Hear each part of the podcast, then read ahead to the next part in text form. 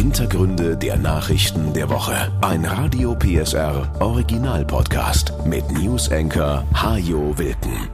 Willkommen zur Ausgabe zum zweiten Advent. In Dresden ist Stollenfest an diesem Wochenende. 10 Uhr am Samstag feierliche Eröffnung, um 11 Uhr beginnt der Festumzug und am Mittag wird der Riesenstollen dann vor dem Kulturpalast angeschnitten und für einen guten Zweck verkauft. Wenn Sie es verpasst haben, weil Sie diese Folge erst am Sonntag hören, schade, aber dann haben Sie wenigstens auch schon den Bahnstreik vom Freitag hinter sich. Er soll der letzte für dieses Jahr gewesen sein. Und das sind gute Nachrichten für alle, die Weihnachten mit der Bahn unterwegs sein wollen. Wenn es nicht gerade schneit, dann sollte das halbwegs funktionieren. In dieser Woche gab es wieder einmal einen PISA-Schock. Vor 23 Jahren tauchte dieser Begriff zum ersten Mal in den Schlagzeilen auf. Damals wurde erstmals untersucht, wie gut Schüler in Deutschland im Vergleich mit Schülern in anderen Ländern abschneiden. Das Ergebnis war schockierend, denn sie waren nicht einmal Durchschnitt. Die Bildungsausgaben des Bundes wurden daraufhin deutlich erhöht und tatsächlich ging es in den folgenden Jahren für eine Weile bergauf mit den Leistungen der Schüler in Deutschland. In dieser Woche wurde wieder eine PISA-Studie veröffentlicht, die erste nach der Pandemie. Und diesmal ist der Schock noch größer als vor 23 Jahren, denn so schlecht wie diesmal hat Deutschland bei diesem internationalen Vergleich noch nie abgeschnitten. Im Vergleich zu den Schülern von 2018 liegen die 15-Jährigen jetzt etwa ein Schuljahr zurück. Bildungsstaatssekretär Jens Brandenburg. Der PISA-Bericht, der zeigt sehr deutlich ein alarmierendes Gesamtbild. Es ist unübersehbar. Wir brauchen dringend Veränderungen im deutschen Bildungssystem. Es geht letztendlich um nichts weniger als die Zukunft und auch die Chancen jeden einzelnen Schülers und jeder Schülerin. Bei PISA wird untersucht, wie gut 15-Jährige lesen und rechnen können und wie ihre Leistungen in den naturwissenschaftlichen Fächern sind. In allen drei Bereichen ging es zuletzt bergab. Der OECD-Bildungsexperte Francesco Avisati. Die Corona-Pandemie scheint ein offensichtlicher Faktor zu sein, der die Ergebnisse beeinflusst haben könnte. Aber die Leistungen von Schülerinnen und Schülern in Deutschland sind schon seit einiger Zeit rückläufig. Die Schulschließungen während der Pandemie haben also gewiss auch ihren Teil dazu beigetragen, dass sich viele Schüler in Deutschland schwer tun mit dem Stoff. Das kann aber nicht der einzige Grund sein, weil zum Beispiel auch in Schweden die Leistungen eingebrochen sind, in Schweden aber kaum Schulen geschlossen waren. Und in Lettland sind die Leistungen der Schüler weitgehend konstant geblieben, obwohl die Schulen dort fast doppelt so lange geschlossen waren wie hier bei uns. Ein Blick in die Statistiken zeigt zudem, der Negativtrend an deutschen Schulen hat schon Jahre vor der Pandemie begonnen, während andere Länder trotz Pandemie weiter an der Spitze stehen. Viele ostasiatische Bildungssysteme, darunter Japan und Korea, Singapur und Taipei, konnten ihre hohen Leistungen bei PISA halten oder gar verbessern. Die machen also offenbar einiges besser als wir.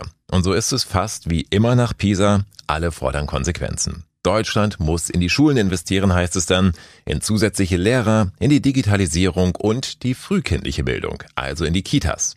Und die Politik verweist darauf, wie fast immer nach Pisa, dass sie die Hände ja keineswegs in den Schoß legt. Noch einmal Bildungsstaatssekretär Jens Brandenburg. Mit dem Startchancenprogramm, das nächstes Jahr an den Start gehen soll, wollen wir bundesweit 4000 Schulen mit dem höchsten Anteil sozial benachteiligter Schülerinnen und Schüler besonders fördern. Wir haben uns vorgenommen, an diesen Schulen den Anteil der Schüler und Schülerinnen, die eben die Mindeststandards in den Basiskompetenzen Lesen, Schreiben und Rechnen nicht erreichen, im Laufe des Programms zu halbieren. Viele Schüler kommen auch deshalb nicht mit, weil Deutsch für sie eine Fremdsprache ist, die sie zu Hause mit ihren Eltern kaum sprechen. Aber auch das ist eben nur ein Grund für den neuen PISA-Schock. Denn wenn allein die Zuwanderung verantwortlich wäre für die Krise unseres Bildungssystems, dann hätte Deutschland vor 23 Jahren ja sehr viel besser dastehen müssen. Außerdem, auch die Leistungen von Jugendlichen ohne Migrationshintergrund sind in den letzten Jahren schlechter geworden. Selbst die guten Schüler kommen nicht mehr auf das Niveau, auf dem ihre Vorgänger vor einigen Jahren noch waren. Wie so oft kommen auch beim neuen PISA-Schock wieder einmal viele Dinge zusammen. Dazu gehört vor allem Dingen auch, dass das deutsche Bildungssystem ungerechter ist als das in vielen anderen Ländern. Die Chancen, die Kinder bei uns haben, hängen immer noch sehr stark ab vom eigenen Elternhaus.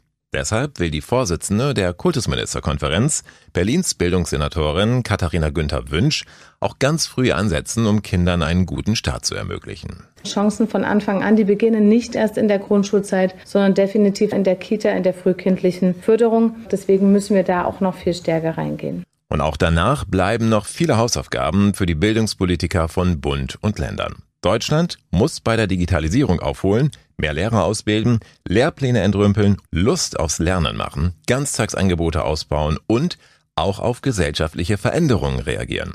Das allerdings ist bei uns schwieriger als in vielen anderen Ländern, weil wir uns 16 Bildungssysteme leisten und jedes Bundesland sein eigenes Süppchen kocht. Häufig genug kochen muss, je nach Kassenlage. Die Leidtragenden sind die Kinder und ihre Lehrer, die immer mehr leisten müssen, weil seit Jahren nicht so viele Lehrer nachkommen, wie aus dem Schuldienst ausscheiden, während die Schülerzahlen steigen. Mehr als Mittelmaß kann man bei solchen Rahmenbedingungen wohl kaum erwarten. Mittelmaß kann sich Deutschland aber gerade im Bildungsbereich überhaupt nicht mehr leisten. Denn wir brauchen dringender denn je schlaue Köpfe mit brillanten Ideen. Sonst wird der Fachkräftemangel, der uns heute schon überall beschäftigt, das nächste dicke Problem, das uns um die Ohren fliegt. Und damit zur nächsten Großbaustelle, der Haushaltskrise. In dieser Woche war eigentlich Deadline. Am Mittwoch hätte die Koalition ihren Entwurf spätestens auf den Weg bringen sollen. Hat sie aber nicht und so wird der Bundestag den Etat fürs nächste Jahr in diesem Jahr nicht mehr beschließen. Das ist kein Beinbruch, so etwas erleben wir häufiger mal. Wenn nach einer Bundestagswahl im Herbst zum Beispiel die Regierung wechselt, dann reicht die Zeit auch meist nur für einen vorläufigen Haushalt. Und damit sind die wichtigsten Ausgaben gesichert, so Finanzminister Christian Lindner. Der Staat ist vollkommen äh, handlungsfähig. Es wird äh, keine Behörde schließen. Es wird kein Gehalt nicht ausgezahlt. Es wird niemand, der eine Unterstützungsleistung erwartet, sie nicht erhalten. Eine Katastrophe ist ein vorläufiger Haushalt also nicht. Ein Ruhmesblatt aber natürlich auch nicht. Zumal viele Ausgaben, die als nicht ganz so dringend eingeschätzt werden, dann eben doch auf Eis liegen. Die SPD will deshalb in den nächsten zwei Wochen wenigstens noch klären, wohin die Reise geht. Generalsekretär Kevin Kühnert. Unser Bestreben ist, dass wir damit in diesem Jahr zur gemeinsamen Verabredung auch noch vor Weihnachten kommen. Aber wir werden keine schlechten Kompromisse eingehen. Und so machen die Finanzexperten in den Ministerien derzeit mehr Überstunden als die Elfen des Weihnachtsmanns am Nordpol.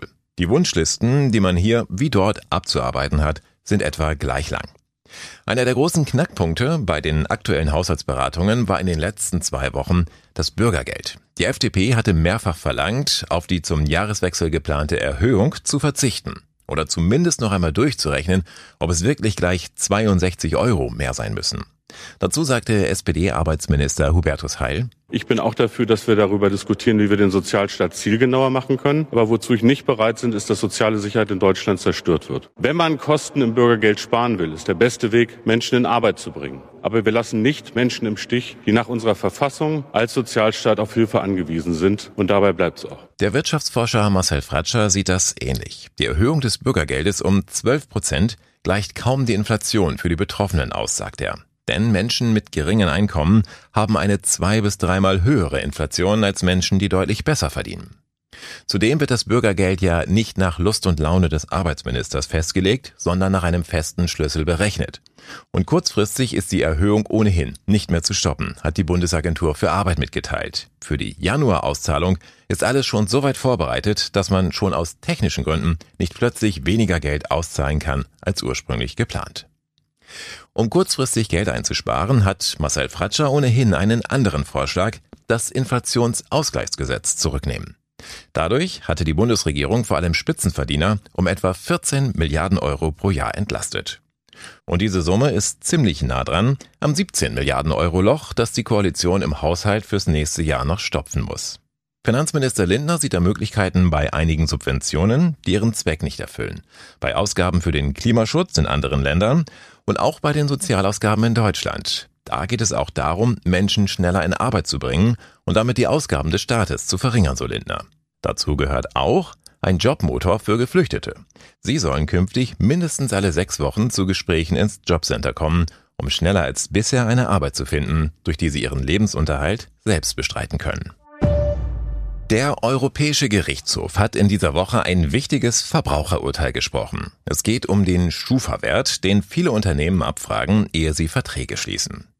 Die Schufa ist ein Unternehmen, das Daten von uns Verbrauchern sammelt, um daraus Prognosen zu erstellen, wie unser künftiges Zahlungsverhalten aussehen könnte.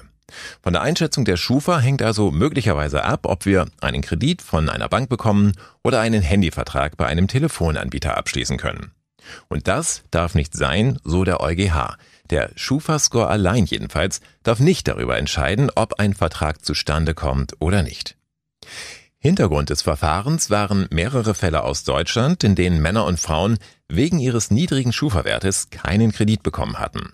Der europäische Datenschutz verbietet es aber grundsätzlich, dass Entscheidungen von solcher Tragweite nur auf Grundlage von Daten getroffen werden, die automatisiert gesammelt und verarbeitet werden. Der Gedanke dahinter ist, dass eine Maschine nicht über einen Menschen entscheiden soll.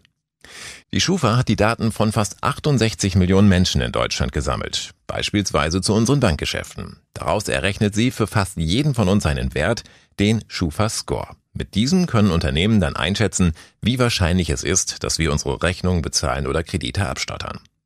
Auch künftig dürfen Unternehmen diesen Score zwar nutzen, er darf aber nicht allein ausschlaggebend dafür sein, ob ein Vertrag zustande kommt oder nicht. Die Schufa sieht sich durch das Urteil nicht entmachtet.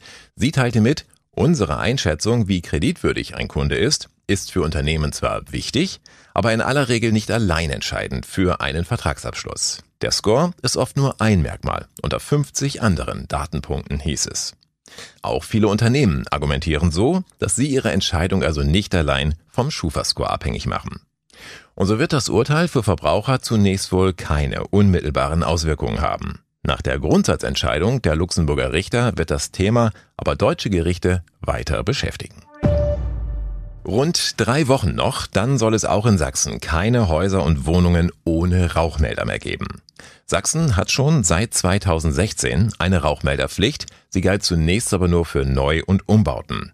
Seit Mitte 2022 mussten dann auch alle Bestandsbauten nachgerüstet werden, mit einer Übergangsfrist, die nun Ende des Jahres endet. Am 31. Dezember sollten also in jedem Haus und in jeder Wohnung Rauchmelder hängen.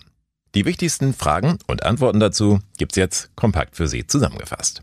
Wie viele Rauchmelder brauche ich? In Einraumwohnungen muss mindestens ein Rauchmelder hängen. Hat man mehrere Zimmer, gehören die Rauchmelder in jeden Raum, in dem Menschen schlafen können. Also Schlafzimmer, Kinderzimmer, Gästezimmer, auch das Wohnzimmer gehört dazu, wenn dort regelmäßig jemand schläft. Und die Flure, die zu diesen Schlafräumen führen, weil die ja bei einem Brand wichtige Fluchtwege ins Freie sind.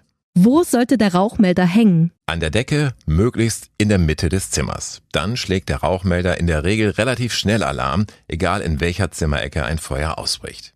Bei sehr großen Zimmern kann es auch sinnvoll sein, zwei Rauchmelder anzubringen. Die Installation ist einfach. Der Sockel wird an der Decke angebracht und dann der Rauchmelder in die Halterung eingedreht. Mit einem Dreh kommt man dann auch jederzeit wieder ran, wenn zum Beispiel die Batterie ausgetauscht werden muss. Wer muss die Rauchmelder anbringen? Das ist Aufgabe des Hauseigentümers. Bei Mietwohnungen ist also der Vermieter zuständig. Klar, dass man den Vermieter oder den zuständigen Handwerker dazu in seine Wohnung lassen muss. Der Einbau muss aber rechtzeitig angekündigt werden. Die Kosten für die Rauchmelder trägt der Vermieter, er darf sie aber auf die Miete umlegen.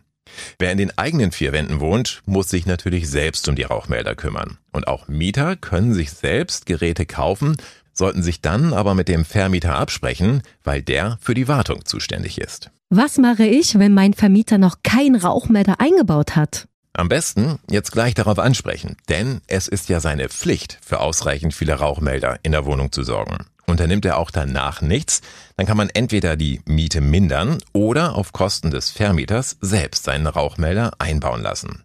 Und wer sich gar nicht selbst lange damit aufhalten will, der kann auch die Behörden einschalten. Die Bauaufsicht ist dafür zuständig. Wer kontrolliert, ob zum Jahreswechsel wirklich überall Rauchmelder hängen? Niemand. Es gibt keine Behörde, die von Tür zu Tür geht und sich unsere Rauchmelder zeigen lässt. Auch der Schornsteinfeger ist dafür nicht zuständig. Aber es ist natürlich im eigenen Interesse, sich an die Pflicht zu halten, denn erstens können Rauchmelder tatsächlich Leben retten und wer keinen hat, der riskiert nach einem Brand im schlimmsten Fall wegen fahrlässiger Körperverletzung oder fahrlässiger Tötung angeklagt zu werden.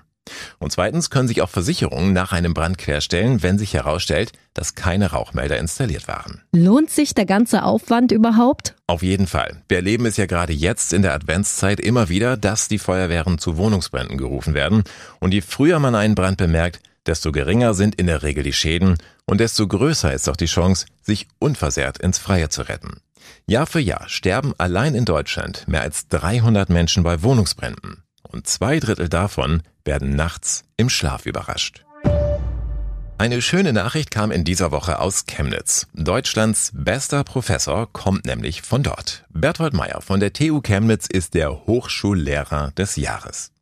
Der Preis wird vom Deutschen Hochschulverband verliehen und ist mit 10.000 Euro dotiert. Einige Preisträger der letzten Jahre kennt man. Der Astrophysiker und Fernsehmoderator Harald Lesch gehört dazu, der Virologe Christian Drosten und die BioNTech-Gründer.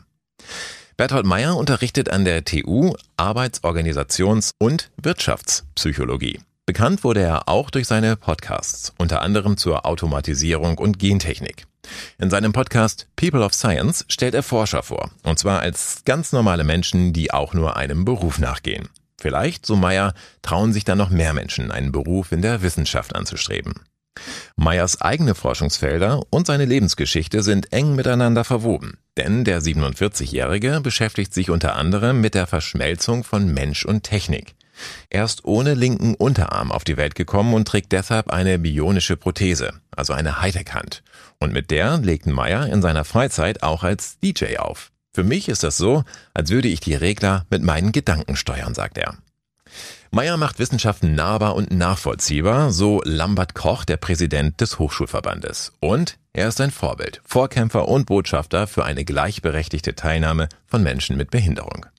Die Auszeichnung wird Berthold Meyer im kommenden Jahr verliehen, bei der Gala der deutschen Wissenschaft Ende März in Berlin. Das war Wilken. Hintergründe der Nachrichten der Woche mit Newsenker Hajo Wilken. Dieser Radio PSR Original Podcast ist eine Produktion von Regiocast, deutsches Radiounternehmen.